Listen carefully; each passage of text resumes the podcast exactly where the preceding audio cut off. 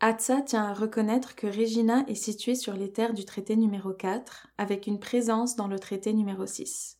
Il s'agit des territoires des Nehiyawak, des Anishinabek, des Dakota, des Lakota et des Nakoda, ainsi que de la patrie de la nation métisse, Méchif. Aujourd'hui, ces terres continuent d'être le territoire partagé par de nombreux peuples divers, proches ou lointains. Bienvenidos ao podcast Cocina tu Bar. Cuisine ton quartier. Cozinha o teu. Cuisiner quartier avec nous. Trabalhar. Cuisiner quartier. Cucina nel tuo quartiere. Cuisine ton quartier. Ici Annie Roy de Hatsa quand l'art passe à l'action. Premièrement à Montréal, puis dans plusieurs communautés francophones du Canada, je suis allée à la rencontre des personnes immigrantes qui ont appris le français ou qui veulent continuer de vivre en français. J'ai parlé à ceux et celles qui les aident à s'installer et aux artistes qui s'en inspirent pour livrer une parole essentielle à notre connaissance mutuelle. Ouvrez votre cœur et vos oreilles, le courage et l'inspiration sont ici au rendez-vous. Bonne rencontre! Bonjour Denis. Allô, allô. Denis Simard, tu es président de l'ACF. Tu es élu. Je suis élu. C'est toi qu'on a élu. Donc, tu as vraiment la confiance aussi de ton monde. Par suffrage universel. Donc, euh, tous les gens qui parlent français en Saskatchewan peuvent passer aux urnes pour mes élections. D'accord. Euh, les dernières élections que j'ai eues, là, il y a quand même eu, euh, c'est quoi, c'est 11 100 personnes là, qui, ont, qui ont passé aux urnes. Donc, euh, Excellent. Quand tu penses au Françaiscois, peux-tu me faire un petit crash course historique? Parce que, tu sais, des fois, on connaît bien l'histoire, mettons, Louis Riel, ou, tu sais, on, on le pense souvent Manitoba, tu sais, quand on parle à la fran- pense francophonie canadienne, mais parle-moi donc de la francophonie françaiscoise. Ben, au fait, la communauté qui parlait français en Saskatchewan, euh, elle date euh, quasiment même de- des années 1600. Tu avais les premiers explorateurs, tu sais, la baie du Son, les gens qui, qui voyageaient dans la province. Donc, euh, euh, tu as, cette première cohorte, si tu veux, de gens qui exploraient. Euh, si tu veux, la nation métisse part un peu de, de ces souches-là, de, de ces explorateurs qui ont commencé à rencontrer les gens qui vivaient dans, la, dans le territoire. Et donc, De nations autochtones, donc? c'est ça, exactement. Ouais. Donc, qui créait un peu cette première nation métisse. Euh, C'est ce qui beaucoup qui est arrivé au Manitoba et en Saskatchewan. Euh, mais si tu veux parler de nombres, nombres substantiels, il, arrive même un moment historique en Saskatchewan où il y avait plus de francophones en Saskatchewan que n'importe quelle autre langue, mais euh, je pense que ça a duré un an. Euh, c'est vraiment, si tu veux, c'est l'Église essentiellement, tout ce qui est rattaché à l'Église, cette idée qu'on a voulu faire grandir les communautés francophones hors Québec. Et donc, il y a eu tout un mouvement de prêtres qui sont venus un peu créer euh, les premières, les premiers villages francophones un peu dans, dans l'Ouest canadien, euh, et euh, ont voulu créer un bassin de francophones. Donc, on a des gens qui nous arrivent de l'Est ou même de l'Europe qui viennent commencer à s'installer en Saskatchewan, qui parlent français. Euh, et cette Françaiscoisie qu'on appelle maintenant, elle perdure depuis. Des générations de francophones qui, euh, malgré euh, le climat de l'Ouest, malgré euh, pas toujours la vie la plus facile dans l'Ouest canadien, dans un, euh, un quasi-désert dans un certain sens, avec ces champs qu'on a dû travailler et abattre. Euh, si on peut s'imaginer, sans machinerie, sans rien, euh, à, force de corps et de bras, euh, c'est des, des gens de passion qui ont décidé de venir s'installer ici puis de faire leur vie. Puis euh, y a des, si ça parle encore français aujourd'hui, c'est par miracle dans un certain sens. Le gouvernement de la Saskatchewan, c'est un des euh, gouvernements au Canada qui a au fait banni l'apprentissage du français. Il y a même une, une loi qui le contredisait, qui disait qu'on ne pouvait pas apprendre le français. Donc, euh, pendant les années où, où le français était illégal, euh, c'est par le courage de sœurs, de prêtres, de membres de nos communautés qui ont continué à faire apprendre euh, à nos jeunes dans les Dans l'illégalité. dans l'illégalité, dans les granges, cachés dans les sous-sols. Euh, et donc, euh, c'est c'est- c'est à cause de, de ces gens-là et de ces héros que on peut encore parler en français dans cette province. Euh, mais ce que ça a aussi causé... C'est-tu la seule province où ça a eu lieu, ça? Je pense qu'il y a plus qu'une province, mais c'est clair que le, le gouvernement du temps ici était un gouvernement qui était, ben, qui honnêtement avait peur et qui avait juste peur de euh, de cette diversification qui se passait, tous les nouveaux arrivants qui arrivaient euh, en Saskatchewan, qui ne les représentaient pas, qui n'étaient pas nécessairement le la personne blanche tout crue, comme on voyait, qui était plutôt dans le rôle de leadership partout dans la communauté. Et donc, euh, si on parlait une autre langue ou on avait une autre couleur, euh, ça faisait peur. Et euh, euh, le gouvernement avait des liens assez étroits avec le Ku Klux Klan. Et euh, donc, le Wow. Ku Klux Klan euh, a brûlé des croix devant nos institutions francophones, euh, euh, toutes sortes de choses. Donc, ça, ça démontre à quel point les gens qui sont passés avant nous, euh, ils ont eu la vie bien plus Fait dure. qu'il y avait comme un amalgame entre ce racisme envers les Noirs et le racisme envers les francophones. Oui, puis toute autre langue, je te dirais, c'est pas juste les Français. Il tu avais, t'avais des gens qui, euh, qui parlaient contre l'allemand, tu avais des gens qui avaient... C'est, un peu, malheureusement, les signes du temps à travers de ces années-là. Euh, mais oui, il absolument cette notion que, apparemment, de parler en français, c'était... euh, c'est quelque, chose- qui pouvait venir contrer le bien-être de la communauté. Euh, euh, c'est... Je sais pas. Pour moi, ça prouve juste à quel point euh, il y a des gens qui avaient de l'audace, puis il y a des gens qui avaient le courage, puis il y a des gens qui ont eu L'amour de leur culture, de leur qui, langue. qui l'ont fait malgré euh, tout, tout ce qu'on pouvait leur lancer contre, puis que ça se faisait en cachette, puis nos, notre institution, l'ACF, l'Assemblée communautaire françaiscoise, pendant des années, au fait, c'était notre organisme qui gérait euh, le curriculum scolaire. Et donc, dans ces, débuts, de, de- avant qu'il existe un conseil des écoles françaiscoises, l'ACF, l'Assemblée communautaire françaiscoise, dans ce temps-là, c'était l'ACFC. Euh, c'est eux qui, beaucoup, qui travaillaient les curriculums. C'était nous qui avions les inspecteurs d'école. C'est nous qui avions des gens qui sortaient pour faire les tests provinciaux. Euh, puis ces inspecteurs d'école, même chose, c'est des gens qui... euh, qui ont, ont fait tout pour protéger le fait français quand ils faisaient leur inspection, mais qui travaillaient avec les inspecteurs anglophones et donc qui pouvaient euh, dire d'avance s'il y avait des inspections qui arrivaient ou des choses comme ça. Donc, c'est toute une série de gens qui se sont battus pour maintenir cette langue-là. Donc, les gens d'aujourd'hui qui... euh, 54 000 environ qu'on dit qu'ils peuvent parler français en Saskatchewan. Euh, C'est grâce à tout ça. ben, c'est grâce à tout ça. Puis c'est clair qu'en plus, depuis les derniers 20 ans, c'est grâce à l'immigration. Oui. C'est, cette, euh, cette nouvelle vague de gens qui sont passionnés par la langue ou qui choisissent que ce soit la première langue canadienne, euh, qui vient s'ajouter euh, à, à cette belle image françaiscoise. Euh, c'est, c'est ça qui va faire que dans ma fille, qui a aujourd'hui trois ans, euh, va pouvoir continuer à vivre sa vie en français. Grâce à des Fatouma, Esperanza, etc. Et, Puis, et- euh, et- et tous les anciens ouais. euh, qui ont, qui ont fait tout ce grand combat. Et donc, Exact. c'est pour moi, c'est c'est la raison à laquelle euh, tous les gens qui com- composent cette communauté aujourd'hui, qui vont continuer de la modifier puis de la faire grandir, euh, on est en co-construction. On est en train de travailler ensemble vers un, un domaine qui va être meilleur pour, pour ce fait français.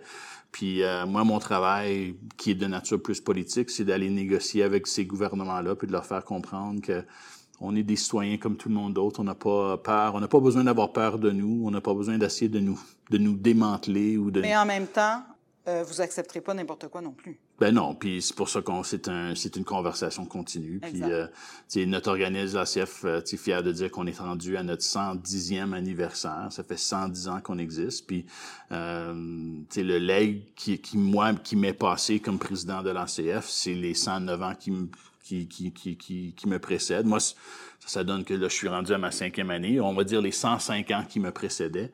Euh, c'est ça le leg. Donc moi, ma présidence, c'est euh, une petite brique dans le chemin francescois. Puis euh, il y a tout, tout, tout, tout des kilomètres derrière moi de briques qui, qui m'apportent à être où je suis aujourd'hui. Là, tantôt, il y a plein de questions qui déboulent dans ma tête, OK? Parce que c'est chargé, là, tout ce que tu dis. Tu as parlé de Klux Klan devant... bon, qu'est-ce qui perdure de racisme systémique maintenant?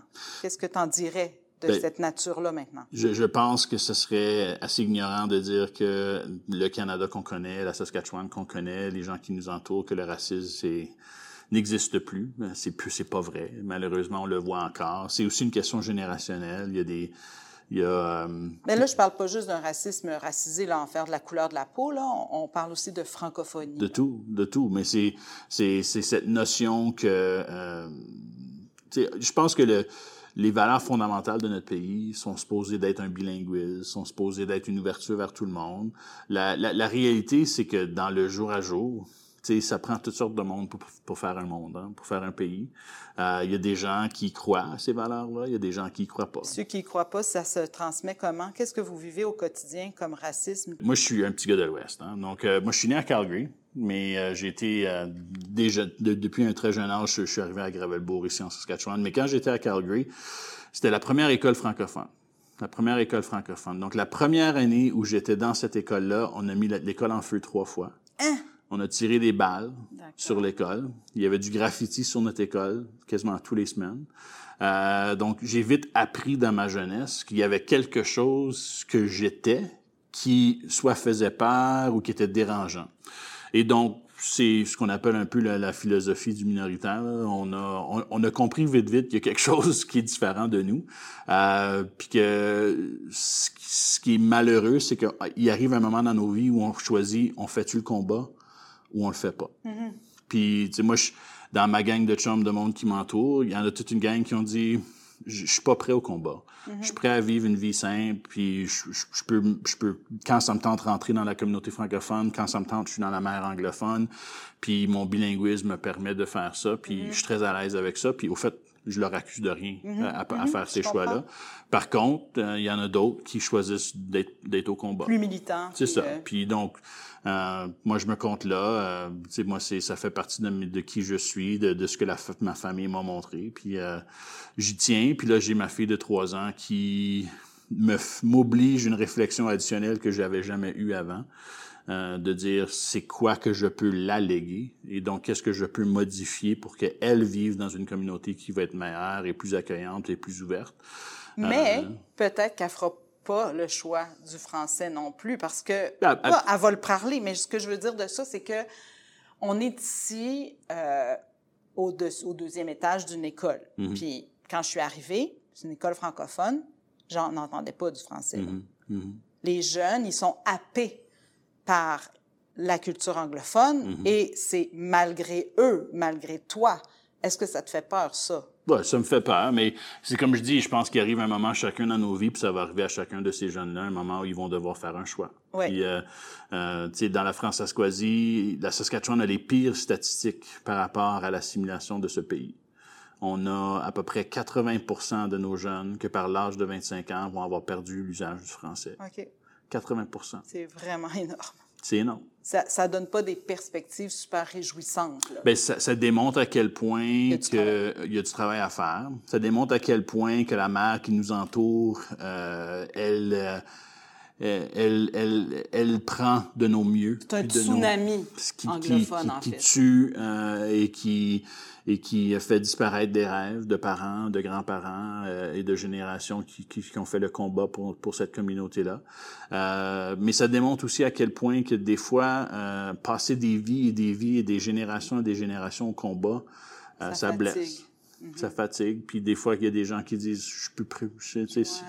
J'ai vu mes parents faire ce combat-là toute leur vie. Ouais. Moi, je suis pas prêt à faire ça. Puis, tu as parlé après des nouveaux arrivants. Donc, il y a du sang neuf. 109, des, essentiellement des nouveaux guerriers au front, tu Ouais. qui, qui nous Et arrivent tu avec... les sens euh, passionnés puis missionnaires de cette euh, question francophone? Pour moi, c'est pareil comme, si tu veux, les François de tous les jours. T'as as, ceux qui arrivent qui sont déjà combattants, puis Ouais. ils ont passé une vie déjà à se combattre pour d'autres, à se battre pour d'autres choses. Et donc, le fait de se battre pour parler français, c'est comme, bah, c'est une, une chose de plus.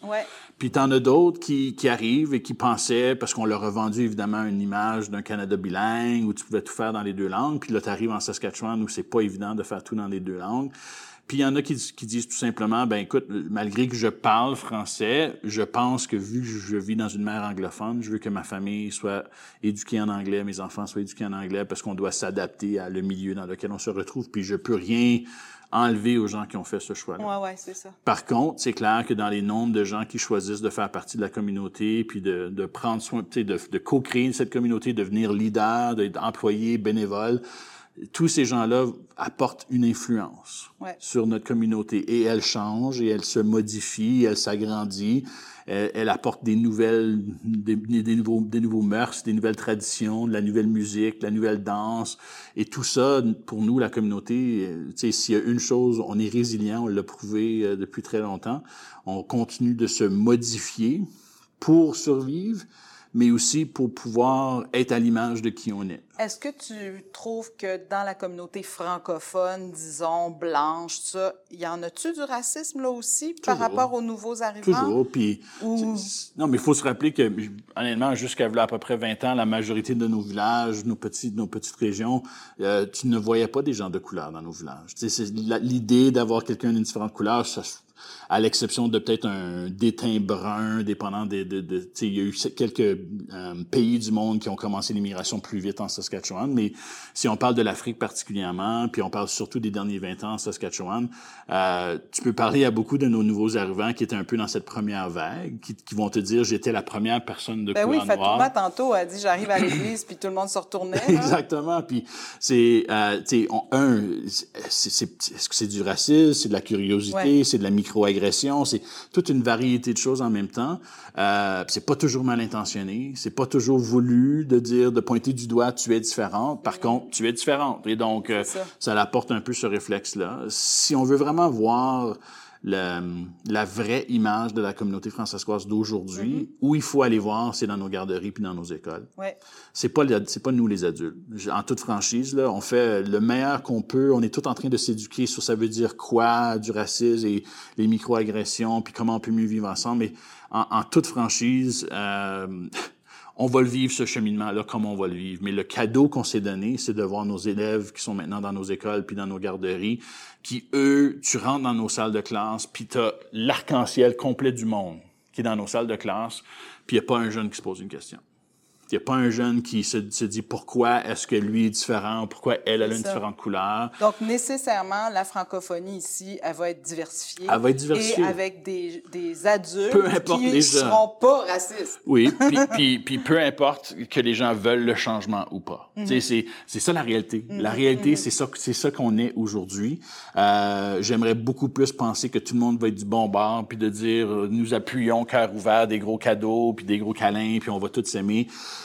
C'est pas toujours le cas. Euh, la, la communauté françaiscoise doit cheminer. On est euh, un autre front sur lequel on fait beaucoup de travail depuis les dernières années sur la, la question de l'inclusion des communautés LGBTQ+. Euh, c'est, c'est quelque chose que c'est pas un sujet qui a été beaucoup touché dans notre communauté depuis très longtemps. Puis euh, moi-même des amis qui sont euh, qui sont de, de- qui sont gays ou lesbiennes ou peu importe, qui disaient depuis très longtemps, je me sens pas inclus dans la communauté. C'est pas c'est pas ma place. Donc, c'est sûr que l'ACF, depuis les dernières années, on s'est donné un, un devoir de dire que la communauté, c'est pour toute personne qui veut s'y associer. Peu importe ton âge, ton sexe, ton orientation sexuelle. ta- Le point, c'est de parler français. Mais point, au de travers de ça, il peut y avoir beaucoup d'autres batailles que le français qu'on peut mener ensemble. Mais, ça, mais ça? veut dire que c'est ça, on doit apporter des changements. On doit apporter des changements de perception puis tout ça. Donc, par exemple, le drapeau François on a légèrement modifié le, le drapeau pour qu'il inclue aussi les couleurs LGBTQ+. Un peu cet arc-en-ciel de couleurs. Euh, et il a été circulé partout dans toutes nos régions. Ben, c'est pas toutes les régions qui ont aimé le drapeau. D'accord. Tu sais, il y a quelques régions qui ont dit non. Pour moi, ça, ça va à l'encontre de mes valeurs euh, que j'ai appris à l'Église. Je, je préfère que le drapeau soit pas affiché. Mm. Euh, même certaines régions qui ont détruit les drapeaux. Et donc, euh, on vit encore ces réalités-là. Ouais, c'est ça. La réalité, c'est que le changement, c'est un changement. Ouais, ça fait ça. peur, ça choque, c'est Il différent. n'y aura pas de, de communauté euh, puriste, là, tu Non. sais, comme si... Non, un- une langue, une culture, ça évolue. Ouais. Puis euh, c'est aussi pour ça qu'on fait ce balado. C'est justement pour euh, donner une voix, puis s'en rendre compte, puis en parler, puis se connaître les uns les autres. Puis c'est vraiment important, euh, tout ça. J'espère aussi que les jeunes ici, est-ce que euh, des discours comme le tien, viens-tu leur parler? Souvent? Ben, lorsqu'on a des opportunités, je pense qu'on le fait tous. On a des gens dans notre communauté qui sont des, des historiens qui parlent de, de choses qui sont comme, je parlais de, du KKK, je parlais de, la loi qui a interdit le français. Il y a des gens qui sont beaucoup mieux placés que moi pour parler de ces choses-là. On a ces gens-là dans la Ouais. communauté qui sont forts, qui peuvent parler de ces histoires-là. Puis même, même, euh, on a des, des cahiers euh, pédagogiques dans nos écoles qui parlent de ce genre de choses. Sauf que, encore une fois, je pense que c'est toujours l'intention, c'est de pas faire peur. Puis des fois, il y a des gens qui vont dire, ben, on fait peut-être peur si on parle de toutes ces choses-là. Donc, euh, moi, je pense que ce qui, est ce qui va être intéressant, là, c'est dans, dans 10, 15, 20 ans, c'est deux prochaines générations scolaires là, qui vont sortir, qui vont devenir nos leaders, qui vont devenir les gens qui vont être dans nos conseils d'administration, qui vont diriger nos organismes. Euh, ça va être une génération qui va avoir un, un discours complètement différent. Oui, puis c'est comme un peu de commencer à leur ouvrir la porte puis de préparer le terrain. Parce que si on n'ouvre pas la porte à ces nouvelles batailles, ils se sentiront pas inclus et ils, ils, ils partageront pas la bataille du français qui va peut-être être main dans la main avec d'autres batailles sociales. Ben, puis c'est pour ça, je pense qu'on est en train de faire un peu cette transition-là des dernières années, de vouloir ouvrir de sujets qui étaient tabous, qu'on parlait pas, puis d'avoir un peu une plateforme où tout peut se dire, tout peut Ouais. se discuter, euh, puis ça peut se faire dans le respect. Les conséquences, c'est qu'évidemment, ça divise. Il y a des gens qui aiment pas, il y a des gens qui quittent la communauté. Euh, Mm-hmm. Tu sais, 54 000 personnes qui parlent français en Saskatchewan. Si tu considères tous les gens qui vont dans nos écoles, dans nos institutions, qui sont bénévoles, qui sont sur nos conseils d'administration, qui sont consommateurs de nos produits culturels, il y a à peu près 5 000. Ça veut dire que 90 des, des gens qui parlent en français en Saskatchewan ne s'affichent pas, D'accord. participent pas dans nos activités communautaires, ou s'ils le font, le font à un pas, rentrent, disent bonjour, quittent, mais ils deviennent pas bénévoles, deviennent pas partie du leadership. Euh, Est-ce que c'est un problème que 90 de la communauté françaiscoise est consommatrice seule? Non. Euh, mais ça veut dire qu'on a une grande masse avec laquelle on doit continuer à mieux faire ce qu'on fait. Parce que si les gens choisissent pas de s'afficher, de s'intégrer, de devenir leader, d'être bénévole, ça veut dire qu'il manque quelque chose. Bon, vous avez des antennes dans toute La province. la, la province, merci. Donc, qu'est-ce qui se passe ailleurs? Est-ce que, les batailles sont les mêmes? C'est quoi les batailles de Regina versus de Saskatoon versus de certains villages? Peux-tu me parler d'un petit peu le portrait? euh? A- je, dirais qu'il y a vraiment une, assez grosse différence urbaine-rurale. là. Du côté rural, c'est vraiment... euh, beaucoup de nos villages, essentiellement, sont dans une phase de- d'existence. C'est qu'il y a tellement... Il y a tellement peu de communautés dans nos petits villages, il y a tellement, c'est tellement des petits nombres que toute personne qui arrive, peu importe qui elle est, euh, tu t'as une, famille immigrante qui arrive dans, on, va nommer un village, Gravelbourg. Une famille immigrante qui arrive, ça veut dire que t'as hab- habituellement une père, une mère, peut-être quelques enfants. Ben, ces quelques enfants-là, ça peut doubler une classe. Ça, c'est l'impact que ça peut avoir une famille qui rentre dans un de nos villages. Le père et la bienvenue. mère. Ben, c'est ça. Puis le père et la mère, ça, ça peut devenir un leader d'un de nos organismes. Ça peut devenir le DG de quelque chose. Ça peut devenir euh, la, la, la bénévole de l'année par rapport à... Ça, ça, Mais vont-ils vivre dans les villages ou ils restent dans les villes? c'est un mélange. C'est un grand mélange. Donc, Les il y a nouveaux beaucoup. arrivants, je parle. C'est ça. Il y a beaucoup de nouveaux arrivants qui s'installent dans les petits villages parce qu'ils trouvent que c'est plus facile, un peu. euh, c'est plus dur dans un centre urbain de se perdre dans tout la marée de choses qu'il y a, dans tous les choix anglophones. Dans un village, euh, il, y a, il y a très peu d'opportunités, mais les opportunités existent. Et si tu t'y associes du début, tu peux automatiquement devenir un C'est leader. sur toi qu'on va compter. C'est ça. Tu deviens un leader automatique. Ouais, c'est ça. Tu, tu, tu deviens un bénévole acheté que les gens comptent dessus. Tes enfants, comme j'ai dit, tu doubles la salle de classe. Donc, euh, immédiatement, tu as un impact sur ton école. On te remercie de faire partie. Donc, il y a un peu une valorisation Ouais. qui se fait qui est complètement unique qui est dans les centres ruraux que urbains. Urbain, les statistiques de l'année passée qui sont sorties pour la première fois dans l'histoire euh, du Canada sur combien d'ayants droit qui existent dans chacune des provinces. En Saskatchewan, euh, nous, on a 12 000 ayants droit. Ça veut dire que des gens qui sont éligibles à se faire éduquer en français dans la langue de leur choix. Ben, dans notre Conseil des écoles francescois, notre institution provinciale, il y a 2 000 élèves. Sauf qu'il y en a 12 000 éligibles. Ça veut dire qu'il y en a 10 000 qui sont soit dans les programmes d'immersion ou soit dans, le dans, dans des programmes anglophones. Pourquoi? Ben, de un, on n'a pas des écoles dans tous nos villages. On n'a pas des écoles qui sont dans chacun des centres où il existe un, un bassin de francophones. Ça, c'est un premier problème. Le deuxième, c'est que il y a, il y a toujours un combat, puis ça continue dans notre Comme on a communauté parlé tantôt, là, tu sais, de, de, de laisser tomber. là, de laisser tomber combat. ou, ou de dire simplement que pour moi, le programme d'immersion chez nous, il est, il est assez bon de qualité pour me sentir que ça répond à mes besoins familiaux. J'ai pas besoin d'aller pousser vers une éducation francophone pure laine. Euh, et et c'est tout ce genre de combat-là. Tu sais, ce que j'aimerais ça Donc, est-ce voir... que tu as, l'impression que les écoles francophones, des fois, perdent des étudiants parce que, justement, il y a du monde qui se disent, ben, je trouve pas autant d'activités, autant Absolument. de profs de qualité, autant de rétention. euh, sur la question du nombre de ou des quantité choses de qualité, sur le, le, le nombre de sports auxquels ils peuvent avoir Mm-hmm. accès, c'est c'est sûr qu'on perd des élèves vers des centres qui sont Donc, plus c'est gros. pas équitable. Non, c'est pas Comme- du tout équitable. euh, c'est pas du tout. Non, puis ça, le, le combat dans l'Ouest canadien, il, il existe depuis à peu près 50 ans sur cette question-là. Que euh, malgré les codes courts, malgré tout ce qui a été fait pour essentiellement dire que euh, la Charte canadienne des droits et libertés nous donne le droit de se faire éduquer dans la langue de notre choix et de qualité à la majorité, ce n'est pas le cas. On le sait que c'est pas le cas. En Saskatchewan, c'est un minimum de 30 à 40 écoles de plus que ça nous prendrait de grande qualité, Pour ces 12 000 juste pour juste pour accueillir les nouveaux euh, juste pour accueillir la question des ayants droit. OK. Ça, ça inclut même pas les nouveaux arrivants. D'accord. Les nouveaux arrivants ne sont même pas considérés des ayants droit parce que pour être considéré un ayant droit, faut que ce soit ton parent ou ton grand-parent qui a été éduqué en français au Canada. Au Canada, mais oui, mais ils sont nouveaux arrivants. Donc, ils ne qualifient même pas. Donc, on a un programme qui existe partout dans l'Ouest canadien, que c'est la loi des exceptions. Essentiellement, tu peux te faire, tu as le droit d'avoir accès à l'éducation en français. Il faut faire une demande pour ça? Oui, mais c'est assez simple. Donc, ça se fait de, de pas mal régulièrement Donc, dans un tous nos nouvel arrivant d'un pays francophone ou qui veut, en tout cas, qui est francophile. Tu n'as même pas besoin d'être francophone. Il faut juste simplement que tu démontres que tu as un désir, de, un vrai désir là, de te faire éduquer en français, puis que ta famille est prête à t'appuyer dans cette démarche. OK. C'est ça, le- ça le but. Mais c'est juste pour dire Il faut à faire quel une point- demande. Mais c'est ça. Évidemment, des fois, pour des personnes qui euh, ont peut-être une, une écœurantite là, de Mm-hmm. toute la paperasserie, là, ils le feront peut-être pas aussi. Ben, c'est juste, c'est une preuve à quel point on continue de pas toujours faire les meilleures choses de la meilleure façon. Puis c'est ça le défi d'être surtout une minorité dans l'Ouest. Euh, moi, je suis un petit gars de l'Ouest, donc je vais toujours avoir un peu euh, cette perspective qui va être assez unique comparée à tous mes amis qui viennent de centres majoritaires, que ce soit du Québec ou du Nouveau-Brunswick ou d'ailleurs. Euh, les gens me parlent de leur combat quand ils viennent d'ailleurs, puis je souris, puis je reconnais, puis je reconnais que c'est un combat qui est différent. Je comprends que ça a toutes ses propres valeurs, mais je reconnais que le combat que les générations devant viennent d'ailleurs, tu veux dire quand, québécois, quand les Québécois te parlent de leur ou- combat ou par rapport à la langue? Quand je te dis les centres majoritaires, Ouais. les centres majoritaires, que ce soit au Québec, au Nouveau-Brunswick des- euh, j'ai j'ai des chums de partout au Canada qui me parlent un peu de leurs histoires puis des combats qu'ils vivent. C'est clair pour moi que c'est des combats différents. Ouais. Ça ne minimise en rien chacun des combats, mais c'est clair que pour, pour, pour les sacrifices que je sais qui se sont faits chez nous sont différentes que celles Oui, qui ont c'est été ça. faites Mais ailleurs. une chance que ça existe, qu'il y ait des zones majoritaires francophones, parce qu'à quelque part, euh, ça peut quand même augmenter la.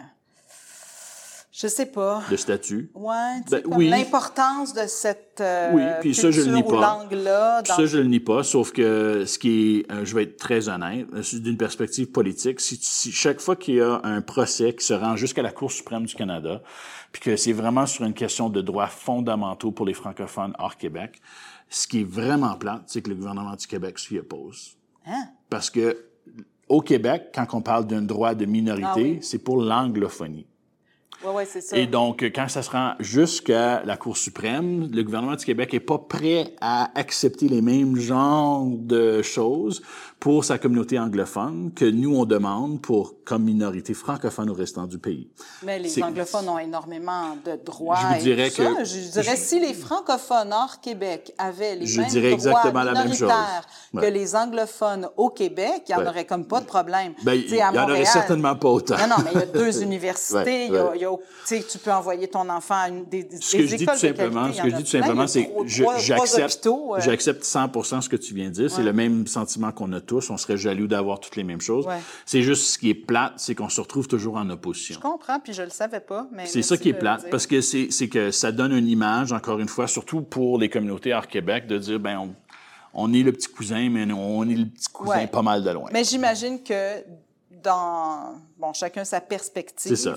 Puis euh, le Québec euh, a peur aussi. C'est sûr. Il partage, sûr. veut partager. euh, Puis c'est ce qu'on voit- Je veux dire protéger euh, ses acquis. C'est ce qu'on voit dans toutes les lois qui ont été adoptées, je te dirais, là, dans les derniers cinq ans au Québec, puis on le voit. C'est juste que ce qui est des fois plate, c'est que les conséquences de décisions qui se font ailleurs, des fois, sont pas mal méchantes chez nous. OK. Quand on parlait, par exemple, de, euh, du référendum, le dernier référendum au Québec qui a comme manqué par euh, Ouais. un 1 là. Mm-hmm.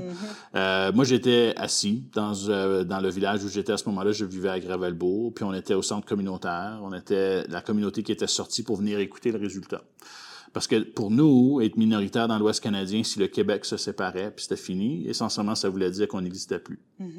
Puis les personnes parlaient de ces conversations-là. On parlait du combat au Québec, on parlait de toutes sortes de choses, mais les gens n'avaient pas vraiment compris ce que ça pouvait dire pour les francophones hors Québec dans cette situation-là. Puis vous auriez pas eu confiance que si on s'était séparés, qu'on aurait pu continuer de vous appuyer dans vos combats? Je- Non. Je vais vous dire d'une perspective. Moi, j'étais teenager à ce moment-là, puis j'écoutais ce qui se passait à la radio, puis euh, on écoutait à la, à la télévision, puis on, et on était plusieurs gens dans cette salle-là qui ont pleuré. OK. Fait que, que- vous, vous avez besoin d'un Québec fort dans un Canada uni pour clair. continuer de C'est clair. survivre. C'est clair. Puis ce que j'ai besoin de plus encore de tout ça, c'est une citoyenneté canadienne qui est consciente de l'existence de cette minorité-là, qui la protège, qui comprend qu'il y a un réflexe. C'est pour ça que, par exemple, la modernisation de la loi sur les langues officielles, qui c'est le grand combat des derniers six ans que politiquement auquel j'ai participé, on est tellement fiers de savoir que la loi a passé, ça va donner des dents, ça va protéger que le fait français au Canada va être mieux aujourd'hui qu'elle était hier. Mais moi, je suis ici grâce au gouvernement québécois qui appuie Mhm. Absolument. euh, que on, on, vienne connaître la francophonie canadienne. Donc, quand même, il peut y avoir aussi... euh, Mettons que le Québec se séparait, là. Je, je veux dire, ça, c'est pas demain matin qu'on est dans Mhm. Ce pense combat-là qu'on maintenant, est là. là. Ouais. Mais je veux juste dire, peut-être que ça se pourrait de, de créer des combats communs quand même Ouais, au ben, niveau de la francophonie Puis euh, veut, veut pas le combat est ailleurs, commun. hors Québec. là. Puis veut, veut pas le combat est commun, peu importe. Oui, moi, je pense qu'il est commun, on, on a, euh, tu sais, je, je fais juste vous parler de la réalité de comment on se sentait ces journées-là, puis qu'il y avait vraiment un sentiment de, on- c'est quoi qu'on perd si? Oui. Mais en tout cas, il faudrait pas qu'il y ait un repli Du du, tout. Québec sur lui-même si cela venait à arriver. Puis, Puis- je pense qu'il faut avoir ces conversations-là. Euh, il faut pas évacuer ces conversations-là de ceux qui souhaitent un Québec indépendant Absolument. parce que Absolument. ça serait vraiment malheureux de perdre euh, les acquis ici euh, et de fragiliser les, les communautés francophones si un jour ce, ce discours euh, indépendantiste remontait euh, Absolument. dans la... Je- dans- ouais. je- au fait, je je suis pas trop inquiet que ça revienne à ça, mais euh, c'est clair que c'est toujours quelque chose qui flotte, puis qu'on on en regarde un peu. En tout cas, vous l'avez vécu. Vous Ouais, ça. ça. a été comme un stress, là. Ben, ça a été une émotion, Ouais, une émotion qui a été difficilement vécue, puis euh, un Vous nous en voulez encore, vrai, Non. Jean? En fait, c'est ça- c'est ça, le, le- je vous dirais, la réalité de la majorité de, de tous les francophones hors Québec ou francophones minoritaires. On, on- on en veut à personne. Ce On n'a pas ce luxe. non, on n'a pas ce luxe-là. Ce qu'on veut, c'est qu'on veut bien vivre. On veut bien vivre nos communautés. On veut avoir des écoles qui sont pleines à craquer parce que c'est ça qu'on a comme jeunes dans nos communautés. On aimerait ça avoir assez d'écoles pour leur répondre à leurs besoins. On aimerait ça des services qui sont équitables à la majorité. On peut se faire servir dans la langue de notre choix. C'est pas le cas. Euh, ce qu'on cherche, c'est de pouvoir ben, finalement, on est des citoyens à part égale, puis on veut se faire traiter comme Mm-hmm, des citoyens à part égale. C'est juste qu'on veut le faire dans la langue qui est la langue de Molière. Ouais. C'est tout. C'est tout. Et- C'est la seule vraie distinction. Moi, là, j'aime tellement la franchise de ton, de ton discours. Merci de, autant comme ce que tu dis, puis ce que tu me permets de découvrir, puis de dire, je trouve ça vraiment sans détour, puis euh, je trouve ça super important. Je pense que ton rôle de président, euh, tu le fais vraiment bien à cause de ça aussi. Euh, c'est pas juste des belles paroles, c'est c'est franc. Puis euh, sait-on jamais, peut-être que le président ou la présidente de l'ACF un jour euh, viendra de, de sera originaire d'ailleurs, puis aura fait sa vie ici, Absolument. puis aura le goût de combattre euh, pour euh, l'avenir du fait français Mm-hmm. en Saskatchewan. puis c'est ça que c'est ça que je pense que tu mets la table à ça tranquillement, puis c'est bien important. Ben, puis si tu me permets un dernier commentaire, ce qui est en ce moment, la communauté francescoise, elle est, euh, euh, on est dans un moment où la gouvernance change. Donc moi, mes élections, en fait, je suis en réélection. Je représente ma candidature pour être président de pour les prochains trois ans. Au fait, on a des représentants de chacune de nos régions qui sont dans le même processus. Le meilleur cadeau qu'on peut se donner comme communauté, c'est se donner une gouvernance qui est un reflet de notre communauté. Point. Parce qu'on ne pourra pas bien la représenter, bien parler pour elle, si on ne la comprend pas, si on ne sait pas ce qu'elle a vécu. Le parcours que ça a pris pour un nouvel arrivant pour venir s'installer chez nous, c'est pas un parcours que j'ai. Comme mon parcours, c'est pas un parcours que lui ou elle a.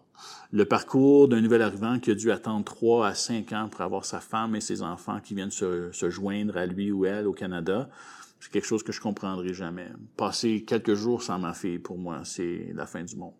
Donc, euh, on a énormément de choses à apprendre l'un de l'autre. Puis C'est pour ça que le, le- le temps où on sera le plus en santé comme communauté, c'est quand on aura un reflet réel dans notre gouvernance de qui est notre Puis communauté. une connaissance réelle à l'intérieur des uns des autres. Absolument. Donc oui, un reflet, mais aussi euh, concrètement, tous les jours, allez les uns vers les autres, parlez-vous, Mhm. faites des activités.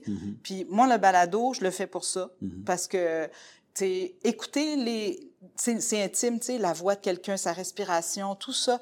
Allez les écouter, parce que en les écoutant, les- tous les balados, là, autant, Mhm. ben on, on, se connaît, on se reconnaît, puis on n'a pas peur. Mhm. Puis on, on comme, tu sais, on est des humains, puis on, a, on peut mettre, avoir des forces en commun. Le plus beau cadeau, en fait, je vous dirais que j'ai comme président de l'ACF, euh, c'est pas dans mon rôle politique, c'est pas dans les voyages que je fais, c'est pas tout ça. Le plus beau cadeau que j'ai, c'est que j'ai tellement de gens de la communauté qui me parlent. J'ai tellement d'organismes de la communauté auxquels j'ai le droit de pouvoir accéder parce que je peux faire, juste par qui je suis, je rentre dans la porte. Et donc, moi, c'est ça le cadeau que j'ai eu dans les derniers cinq ans, c'est d'avoir une meilleure image de qui est la communauté. J'ai une meilleure compréhension de les gens qui la composent. J'ai une meilleure compréhension des choses qui vont bien, des choses qui vont mal. Puis le cadeau, c'est d'avoir toute cette information-là, c'est de s'en servir.